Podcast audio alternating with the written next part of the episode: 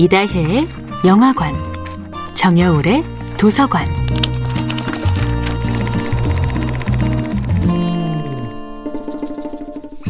안녕하세요. 여러분과 아름답고 풍요로운 책 이야기를 함께 나누고 있는 작가 정여울입니다. 이번 주에 함께하는 책은 밀튼 에릭슨의 심리치유 수업입니다. 에릭슨은 최면으로 기적을 일으킬 것처럼 말한 적이 없습니다. 그는 우리의 무의식 속에 우리가 한 번도 써보지 않은 힘이 숨어 있음을 강조했을 뿐입니다. 무의식은 오랜 시간이 흐른 뒤에도 다시 불러낼 수 있는 기억과 기술의 저장소다. 그리고 현명한 해결책과 나의 잊혀진 힘을 일깨우는 원천이다. 이렇게 말했지요. 오래전에 공부했지만 깡그리 잊었다고 믿었던 내용을 10년 후에 혹은 20년 후에 다시 공부하면 놀라운 학습 효과를 얻는 일들이 많습니다. 무의식 어딘가에 배웠던 기억이 저장되어 있던 것입니다. 밀튼 에릭스는 확산적 사고와 수렴적 사고의 차이에 대해 말합니다. 끊임없이 자신의 능력을 시험하며 다양한 분야로 상상력을 확장하는 것이 바로 확산적 사고인데요. 이 확산적 사고는 성인이 되면서 점점 퇴화됩니다. 성인들은 자신을 제약하거든요.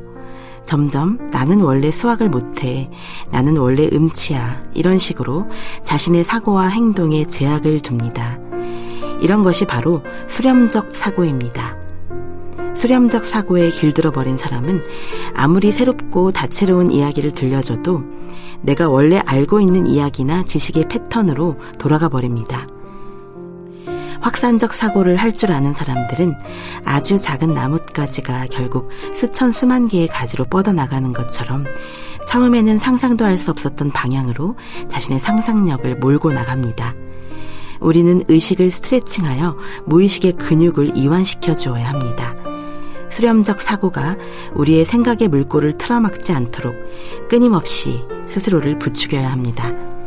나는 몰라도 나의 무의식은 문제의 해결 방안을 알고 있을 때가 있습니다. 저도 문제가 잘 풀리지 않을 때 이 방법을 자주 씁니다. 나는 해결 못하지만 내 무의식이 해결해 줄 거야. 이런 식으로 제 안의 잠재력을 일단 한번 믿어보는 거죠.